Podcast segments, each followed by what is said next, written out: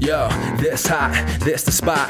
There it is, pod.com. We're interviewing the best comedians, so tune in quick and get your ears receiving them. We talking about life and life to stream right to you from the microphone right to your home, dude. Side note, this might get embarrassing, but no, don't sweat, yo, cause there it is.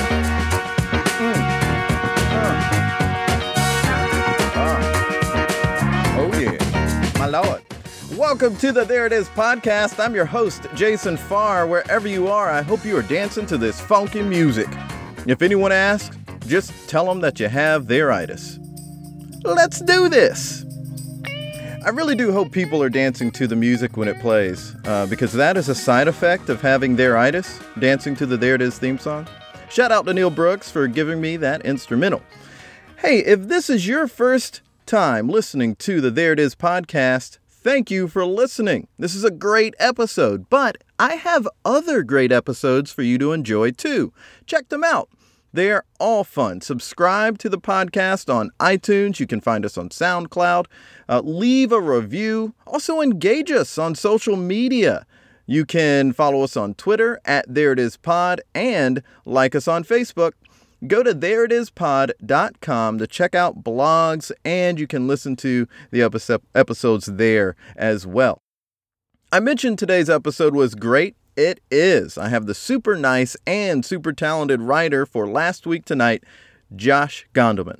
He was also one of the two brains behind Modern Seinfeld, the Twitter account that wrote premises of Seinfeld episodes if Seinfeld was still on today. It's a fun talk. We talk about both of those ventures, as well as his book and how he got into stand up. It's all coming up after this. Do you toss and turn at night because you want more of the There It Is podcast? Are you growing despondent between episodes? Do you often wonder where it is? I'm Jason Farr, and you may have theiritis.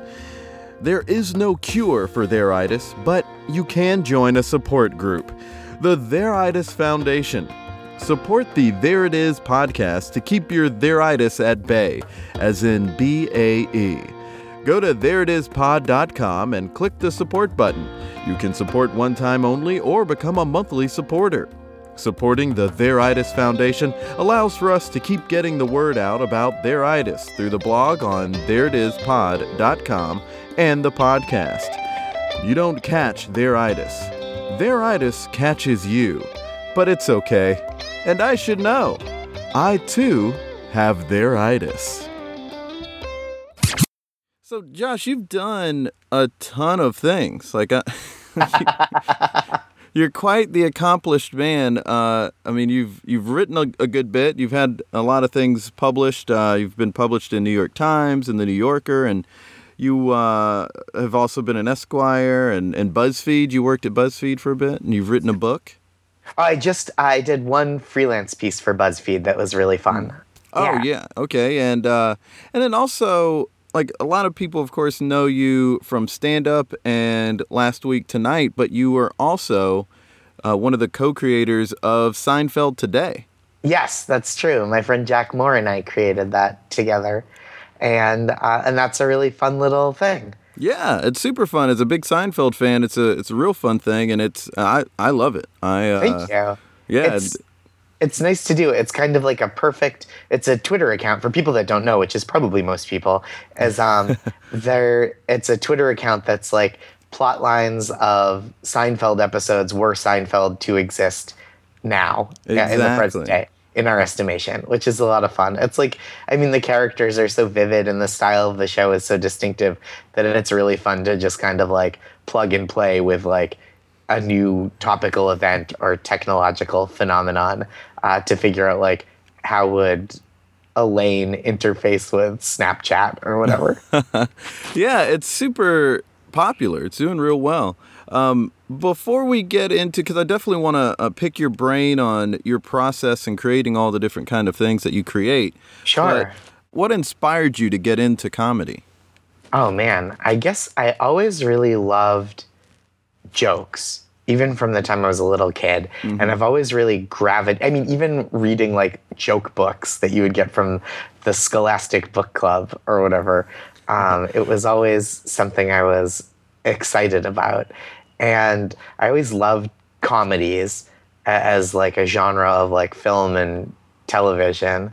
I, I loved comedy and still do. And um, I think it just always interested me as something I wanted to like try to be a part of because it was all my favorite stuff. Yeah, and you're from the Boston area, right? I am. Yeah, I grew and up just outside Boston. So, I mean, I've never been there. So, for people like me, we like my, I guess my uh, understanding of the Boston area is a really sharp, sarcastic wit. Yeah, And it's I guess sharp. It's very sarcastic, and I think the sharpness or bluntness is on a spectrum. But I definitely think there's like a, a, a, sarcasm to the town and like a not taking crap from people. That's like part right. of the sense of humor. So like sometimes it can be like a really sharp, incisive jab. Or sometimes it could just be really blunt sarcasm, like, yeah, good idea, pal. You know, like that, which I think is uh, is also a very valuable form of sarcasm. Right. Oh, certainly. Yeah. That I I always admire. I like admire bluntness in people's comedy when it when it works. Yeah, which is interesting because you're such a, a you're such a kind-hearted person and such a nice person that someone even wrote like you were kind of the poster child for nice people comedy of today. well, thank you. Thanks for saying um, so.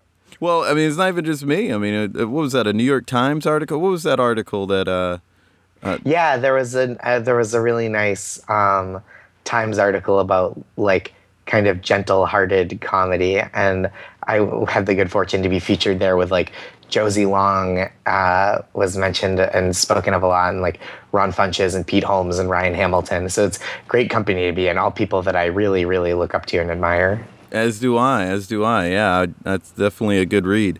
So, would you say that your experience growing up in uh, Boston sort of informed sort of your your humor because you do have a sharp wit yourself? Well, thank you. I I do. I think so. I think like I'm kind of a very gentle person by nature and upbringing, mm-hmm. but I also think that growing up in Boston and especially doing, you know, like playing sports when I was a kid and doing um, comedy in and around Boston kind of helped me develop like a thicker skin than I might have gotten if I'd grown up in like in Asheville, North Carolina, or like a Portland, Oregon. You know, I might have been uh, even softer as a human. Right.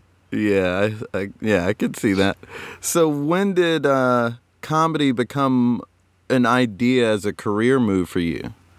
So I went into college thinking I was going to write something, plays or books. Uh, I went in as like a theater major, prospectively. And by the end of my freshman year, I think I was like, well, I'll do, I'll, I'll be a writer. I'll write something, but probably not theater. and I had um, started, I'd done a couple stand up sets on campus, like, oh, this could be fun. And I think I did one or two in high school, like at talent nights at a local boys and girls club or something. Yeah. But after after my freshman year in college, I was like, okay, I'll start to try to do it, um, like for real. So I started doing open mics in Boston, and so by the time I graduated college, I was doing a lot of stand up and writing at at school. But I my the couple years after my writing kind of fell off because there were no assignments, but I mm. kept doing stand up and was like, oh, maybe I can move in this direction. And I was, you know, by the time I graduated, I was getting paid gigs and working around the Boston area. And so it was, it felt like a, a side job or like a second job at the least at that point. Mm-hmm. I'm trying to see how everything weaves in. What was the next thing for you after, uh, was it, you know, New York and, and so, stand up career or what? So I was working in Boston still. I was teaching preschool, and I was uh, working just working during the day, tutoring in the late afternoons, and then going to a um, and then going out and doing stand up every night. So that was kind of like my schedule uh, on the weekdays, and then I would do you know sometimes a little further from home, like go around New England on the weekends, and it was all great, and I, I really liked it. But I wanted to figure out what I could do to get to the next level in terms of like getting better at stand up, um, getting more gigs, like being on the road more, uh, doing less, like that was just confined to a small geographical area. Uh, and And when was this? What time? so this was like I around this. So this is around kind of like 2010. Uh, I'd been out of college for a couple of years and a few years, and I was ready to like try something else. So I was doing festivals, and I ended up doing the Laughing Skull Festival in Atlanta, which was super fun. Oh, yeah. And it was a competition. So I won the first the inaugural one of those and that kind of got me out into the world a little more hmm. and that's when i started thinking like okay maybe i've accomplished all i can in boston but and, and i should try new york because there are not necessarily that i would succeed right away but there are more and different kinds of opportunities there that i wasn't getting where I had started, you know, like writing opportunities or performing, uh, you know, seeing people that, you know, like national headliners on a nightly basis. And so I, I was excited to move to New York and give that a try. Yeah. So how did some of those writing jobs come to you? Some of them, so I just started writing for places with kind of low barriers for entry in mm-hmm. terms of like you didn't have to know an editor, you could submit Like McSweeney's, maybe something like yeah, that. McSweeney's you can just submit. They have open submissions, and they won't take stuff if they don't like it. But you know, it's not that they publish everything, so which is actually kind of beneficial too, because when you run something on McSweeney's, it's been vetted and people trust that it'll be good, and then readers of the site will read it. It's not like something that they might browse across casually and be like, nah, you know, because they they have such a strong curatorial voice. Yeah. So because they don't take everything it's like kind of a it's a thrill it was a thrill for me every time really that i get published there so that's very it's very exciting Yeah. and nice So So you stuff like started writing more and uh, you- and more and presenting yourself uh, and and submitting yourself to Yeah. bigger things too. yeah and then you start getting asked to do stuff. Um they you know what i mean? They don't um it, it's you get start getting asked to do stuff. Like once people see your writing some places they go hey you wrote this thing. We'd love for you to write a similar thing or a different thing or have you ever written anything like this? And then you get to kind of branch out a little bit which is really nice. And that opens doors. You know you meet people you go oh i'd love to write for this. And you find people that know how to help you do that. Yeah. Oh, yeah. So, how would you say uh, your stand-up career and your writing career? How did those? uh, How about how long did it take before you really started getting some traction? um in terms of stand up or writing or both Or uh, both, like the writing and the stand-up. I guess the writing happened a little faster than the stand up, but I think it was probably because I'd already practiced writing, you know, in college and um, and had written stuff before. Whereas stand up, it just took me a few years even to feel like, oh, I know at all what I'm doing here. Uh, so I think stand up kind of started taking off in 2010 when I won this festival. And I'd been doing it for about six years at that point, almost six years. And then writing stuff kind of took like a year until I was freelancing kind of steadily, not necessarily doing a ton of super high profile or high paying stuff, but was able to like get work. And some of it was really fun and exciting, and some of it was like, you know, little stuff here and there, and I would kind of do everything. And then uh, a little while after that, I got into, um, I got, in, I got, I came, became comfortable with the idea that I could say no to things and didn't have to like write anything for any amount of money or no money. Right. How did you come up with your ideas for your writing, for your Oh. uh, the stuff that was published? So some of it was stuff that was assigned to me, which is fortunate. I like homework. Right. I'm always happy to have like homework assignments as a professional. And then some of it was stuff like, you know, I would recap a show for a season, or sometimes it was just stuff like when I was pitching things to McSweeney's or the New Yorker, it was just something that would spark in my mind and I would go, oh, maybe this would make a stand-up bit, or maybe it doesn't quite have the rhythm or the the scope of a stand-up bit. So why not try uh, just you know why not try writing it out and seeing if it works as like an 800 600000 word humor piece Right. Now, you wrote a piece called both sides of the a breakup. Oh yeah, that was with my uh, my ex girlfriend, a friend of mine, Gabby, who we had just broken up, and we that we were asked to do, like Oh, uh, okay. an editor that we were. They were trying to do a whole series. I don't know if they ended up doing many, but they tried to get uh, people. I think they were having trouble finding two people who had just broken up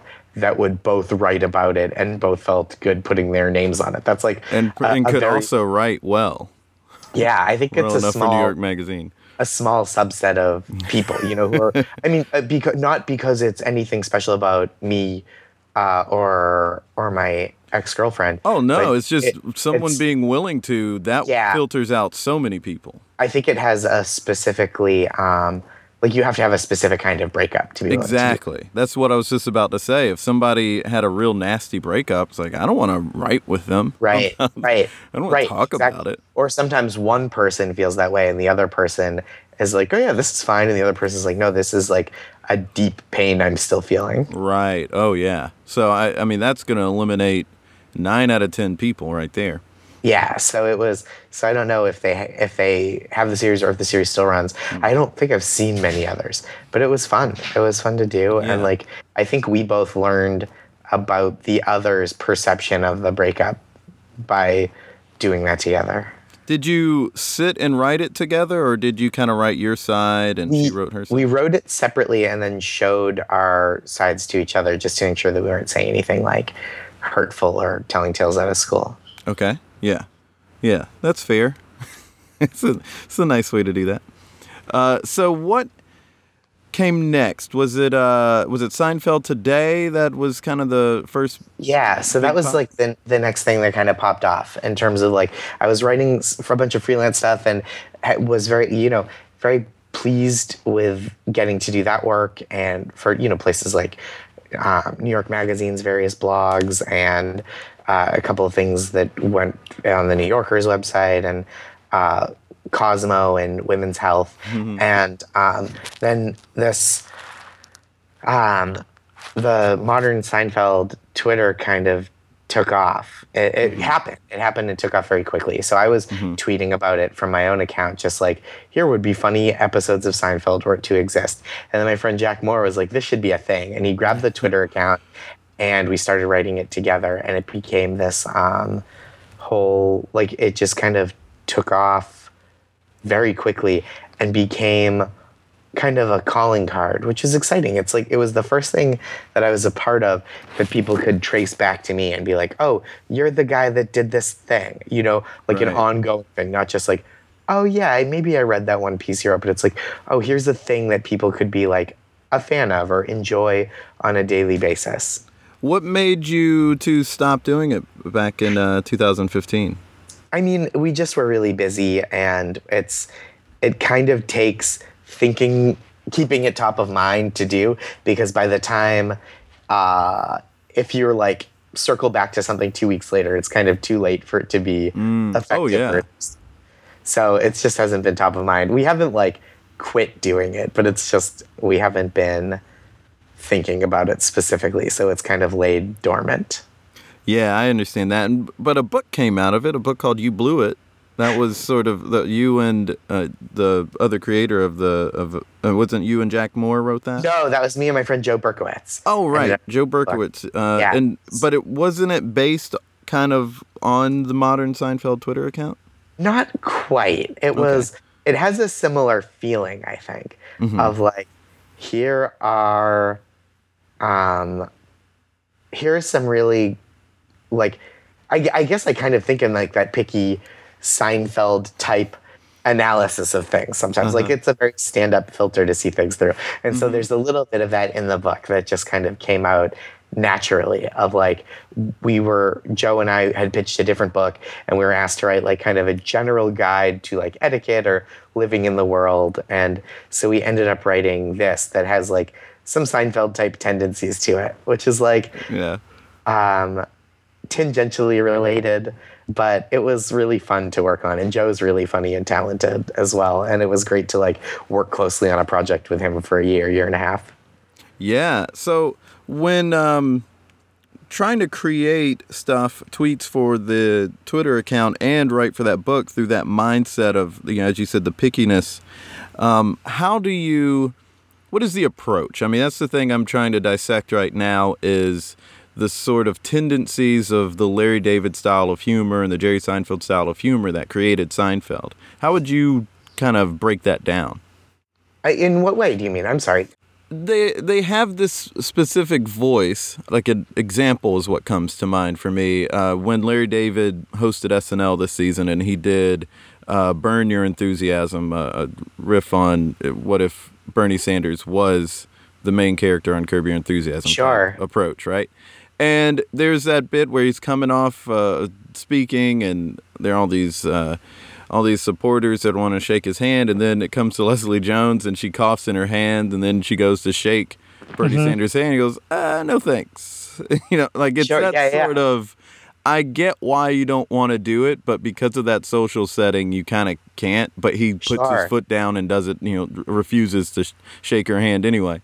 Um, so it's such a weird twist, and I'm trying to figure out how do you come up with ideas similar to that. Oh, I mean, for the modern Seinfeld Twitter account, it was definitely very much like, um, okay, here is what here's something that exists, and here is like the very specific like character from Seinfeld or situation like what you would see on Seinfeld Mm-hmm. that is a tweak on it. So it was like very guided. You know, it was Mm-hmm. a very specific thing we were doing. And then with the book, I mean, the book was like less on that premise. So it was it more just kind of came out of that voice because it was like a lot of um, very. It, it was the subject matter that kind of drove it, and then the angle was uh, like so. The book was about how everything is kind of a nightmare, even under the best circumstances, and that's like okay to feel and okay to admit, and you just have to get through it, and. and and it's okay to feel inconvenienced by things, but you just have to like grow up and do it. So that, which is also kind of, it's not that far off from like the thesis of Seinfeld, right? A show about nothing. And this was a book about problems that are usually worth nothing, but it's kind of the everything of like, we, like taking, you know, being in traffic. That's not a, uh, a, a public ill. You know what I mean? It's not Right. the worst thing that happens to human beings, of course, but it is something that like everyone can feel and relate to and feels is um unpleasant. Yeah, And so yeah, it's kind of the exactly. It's, and it's different. That's different than a first world problem.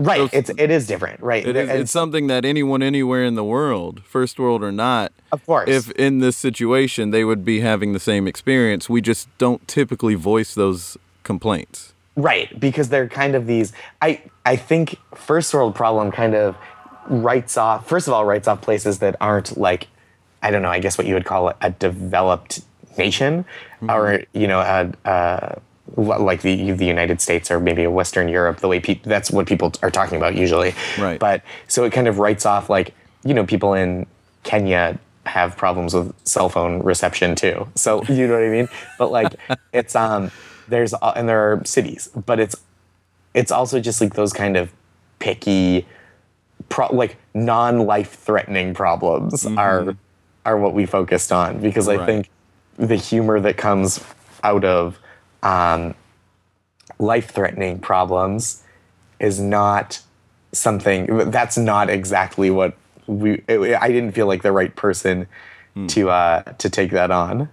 Right. Yeah, I understand that. I mean, that, that's the one of the struggles I have in my my comedy when I try to write something about more serious stuff that's going on, and I see other comics do brilliant work on the subject. I almost I don't have a joke. It feels like it's like here's an opinion. I don't want to do that. I want to have a joke. Uh, I'm, I feel like sometimes I'm not the right guy for the more serious stuff.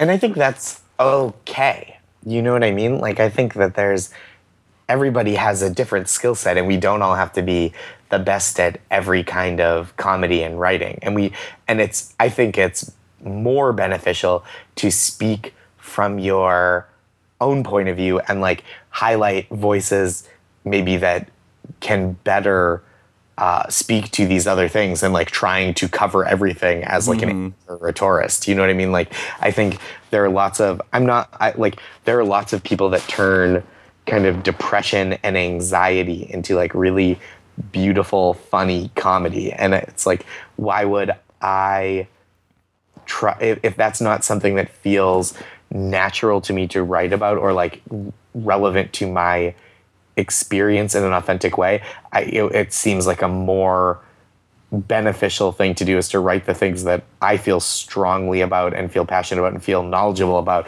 and let like you know people like Chris Gethard and Jacqueline Novak and Aparna Nancherla uh, like show you know find ways to enjoy and appreciate their comedy and share that with people than, than trying to like do everything myself.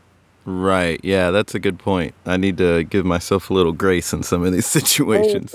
I think that's absolutely true. There are so many things that it's like, well, I I'm not the guy to write that joke, or I tried and but this other stuff comes really naturally to me, and sometimes that is, I think there's a tendency to write off the thing that comes easily as yeah, like there is. not worthwhile. But I think on the other hand, sometimes what comes most naturally, what you really like to write about, is like the stuff that is your voice. Absolutely, yeah. And- I and- like where you're going with that because it. You're right. People do, and I don't mean others judge other other people saying uh, you're not doing what you you're doing the simple thing. Don't do that. I mean we judge ourselves when Oh, it's yeah. something that comes easy. Then we say, well, maybe it's low hanging fruit because it's Right. coming so easy for me. And sometimes it is, obviously. Sometimes it is right. sometimes you see like especially if it's a joke that everybody you can see everybody is making like i feel mm-hmm. like there was a period that has I, I mean there's always like a couple things where you go to you go to every town or every open mic within a town and everyone has like kind of the same joke on a topic right it's like the there was one there was a period and i don't want to sell out anyone or sound like I'm criticizing anyone individually for writing this joke, but there was a period where a lot of people wrote the joke uh, about if I have an erection for four hours, right, based on the disclaimer. Oh yeah, yeah. And it's like a very, it's a funny joke, right? Like it's a, it's technically sound and it's like a funny idea. Like, mm-hmm. hey, if you have a four-hour erection, call your doctor. I'm not calling my doctor. It's like, okay, that's I get it. It's it's funny and it and it works. But that's like the kind of thing where when that comes naturally to you, that has nothing to do with like your voice specifically, right? That has to do with like you're reacting to an external stimulus that a lot of people are getting and having the same reaction to. But if you if you have a, an immediate response to something and other people are not having that response, that doesn't mean it's low hanging fruit. It just means you saw this phenomenon in an interesting way. Right. Right, exactly. That's the distinction between the two. It's I can see everyone else saying this, and I guess there's even an, a, gray area there. Like there've definitely been times where I wrote a joke and I it just felt so familiar, but no one else had heard it. Yeah, I'd and it- asked them. And that just probably is because it's like familiar to your own thoughts and point of view a lot of the time. I feel like there's, you know, there's due diligence you can do. Uh, like you can ask, um, you can ask around with friends. You can watch the person you think you might have like been influenced by. And if you do all those things and you still can't figure it out, then it's like, well, it seems like you're in the clear until someone tells you otherwise. Right. Right. When you came up with the idea for modern Seinfeld, was it that idea of like when when your buddy said, uh, "Oh, this needs to be on Twitter"? Like, what was it? The no one else has thought of this, and it's a good idea. I mean, that's what we're talking about, right? Yeah, I think it just seemed like when I was tweeting about it from my own account, and he was like, "Oh, there's like plenty of meat on this bone, right? Like this is a thing that people would like, and there's uh, plenty to there's plenty to say with it and plenty to do with it, and like a lot of place to play around, Right. and, and, people would respond to it because I mean, partly because Seinfeld has such a strong following because it was such an amazing, hilarious TV show. Mm-hmm. Did you have any idea that it would have taken off the way it did? No, no idea for sure. It like was immediate. It was the only thing I've ever been a part of that was like, oh, this is an overnight success, and people want to talk to you about it. Yeah, that's cool. That's really cool. It was neat. A couple years ago, you started working on Last Week Tonight with That's John true. Oliver. And uh, at first, you were doing things on the web for them because I, I know I saw a web video that was real funny that you were in. Oh yeah, that was really nice. It was very uh, flattering of them. I they, I just kind of had like a, like a smug hipster face and glasses, so they were like, "Oh, you should do it," and it was really like exciting to be asked to do it. Oh, yeah, that was cool. That was a funny video. It was about gas prices. It was no, I mean it was You were- of. you were pumping at a gas. gas station. Yeah, it was about the. I think Republican National Committee put out these ads that were like family Republicans and like black Republicans and hipster Oh, right. Republicans. So we and and they were just so the. The like young urban hipster was so tone deaf that Mm. it, it was just going around on email, and they were like, "This has to be parried," and that was before the show even started. So Yeah. that was really fun. Oh, yeah, that's why I, I, it was a real big uh, moment, I thought. It was exciting. It was so like it was lovely to be asked, and I uh, I don't act a ton, but I think I did okay in them. so Yeah, I- you crushed it, and it, it uh, went well virally, you know, online. oh yeah, it was wild. I mean, it was nice to have like the platform of the show and HBO to push it out. So for that season, you were a producer of web content, and Yeah. does that mean you're writing and putting together videos like that? Yep, stuff like that, and the social media stuff. So that's what I did my first season. And the second season, you became a staff writer. It's true.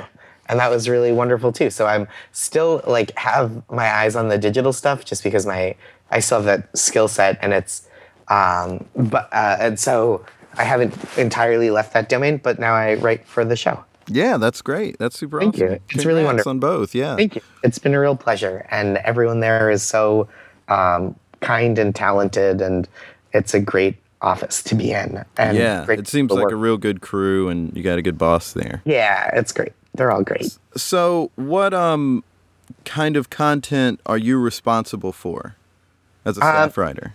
Oh gosh, just like you know, pitching stories, writing outlines and drafts, uh, punching up with jokes. We kind of all do. All, all the writers do um, similar things. Cool. Yeah.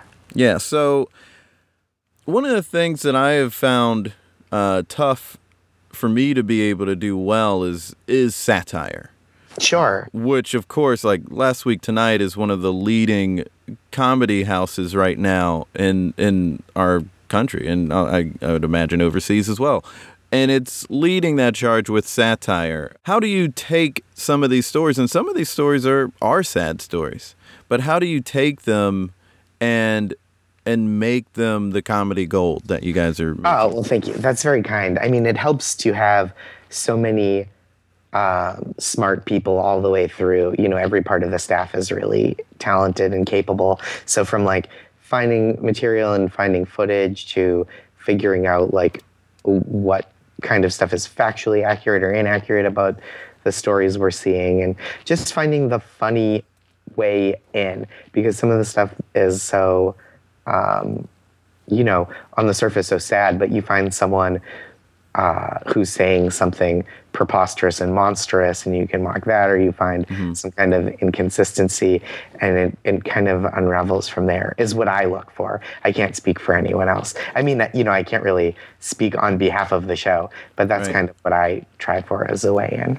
I find myself a lot of times when I'm watching a comedy show that I have the same perspective. Not, and I don't mean necessarily political perspective. I just mean I find myself saying like, "Yeah, I totally understood that. I'm on the same page with them."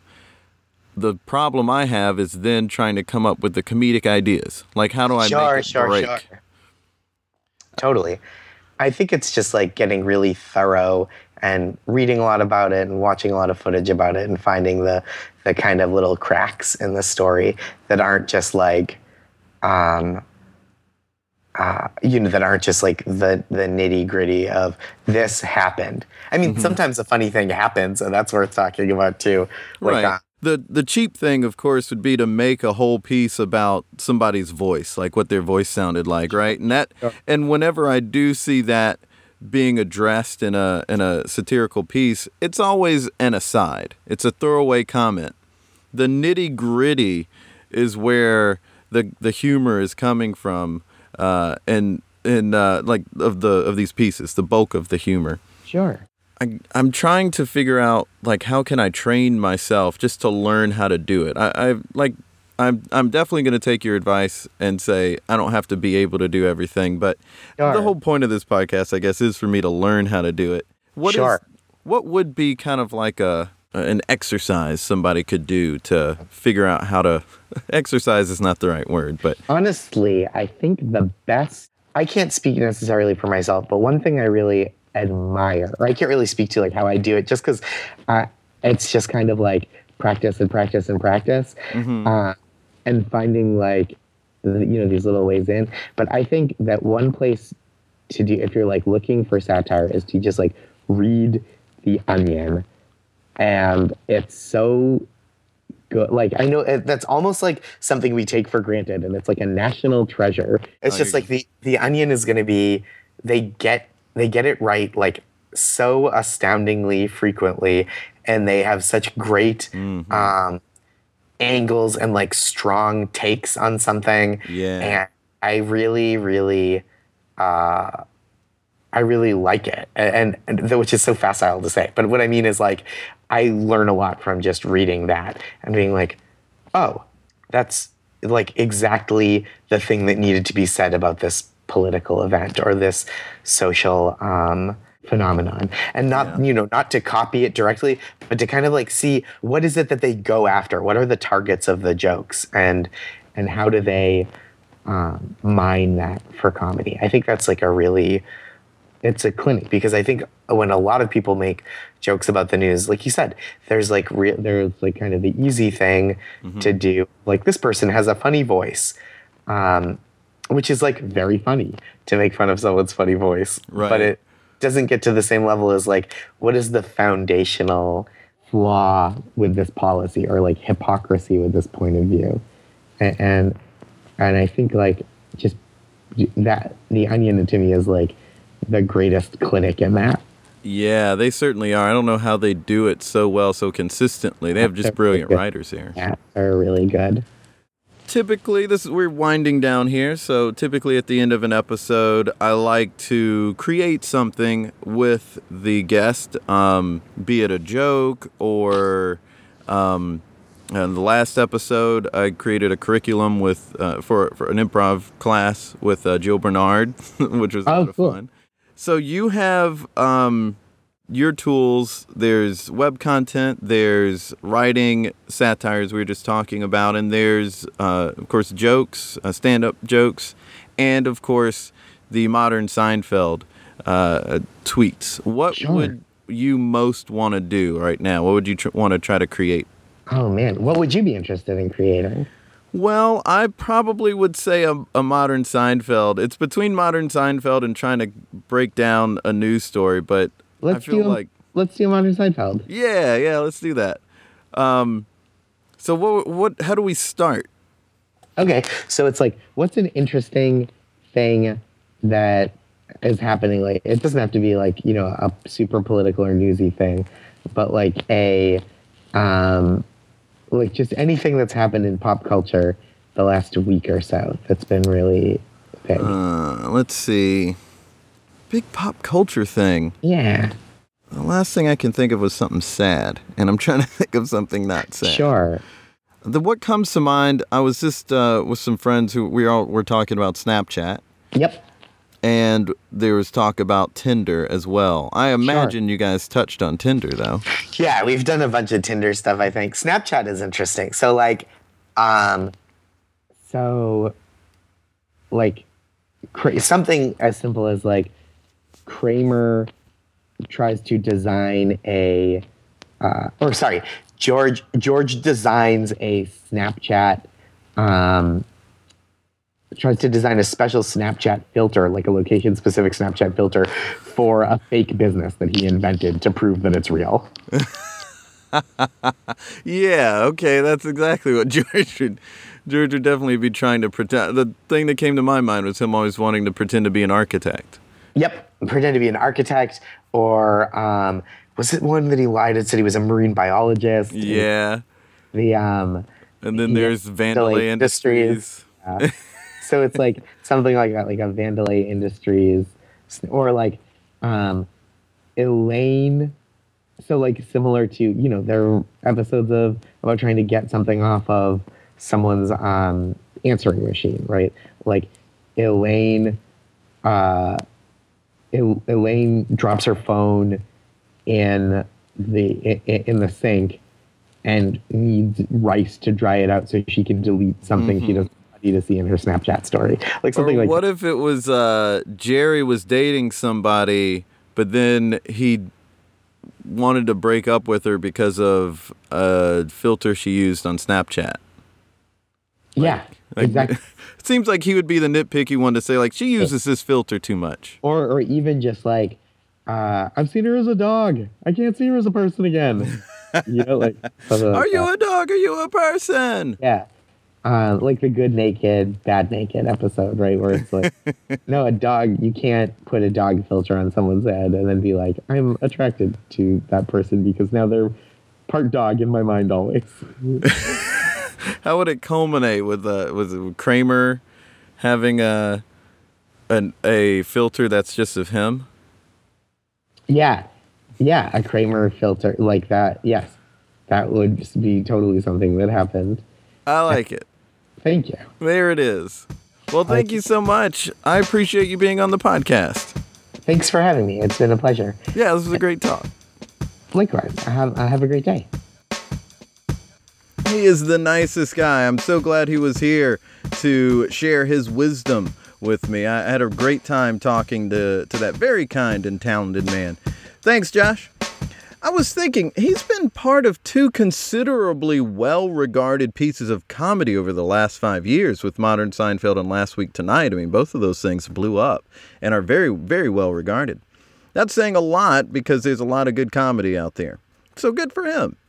Good for us that he shared all that wisdom with us.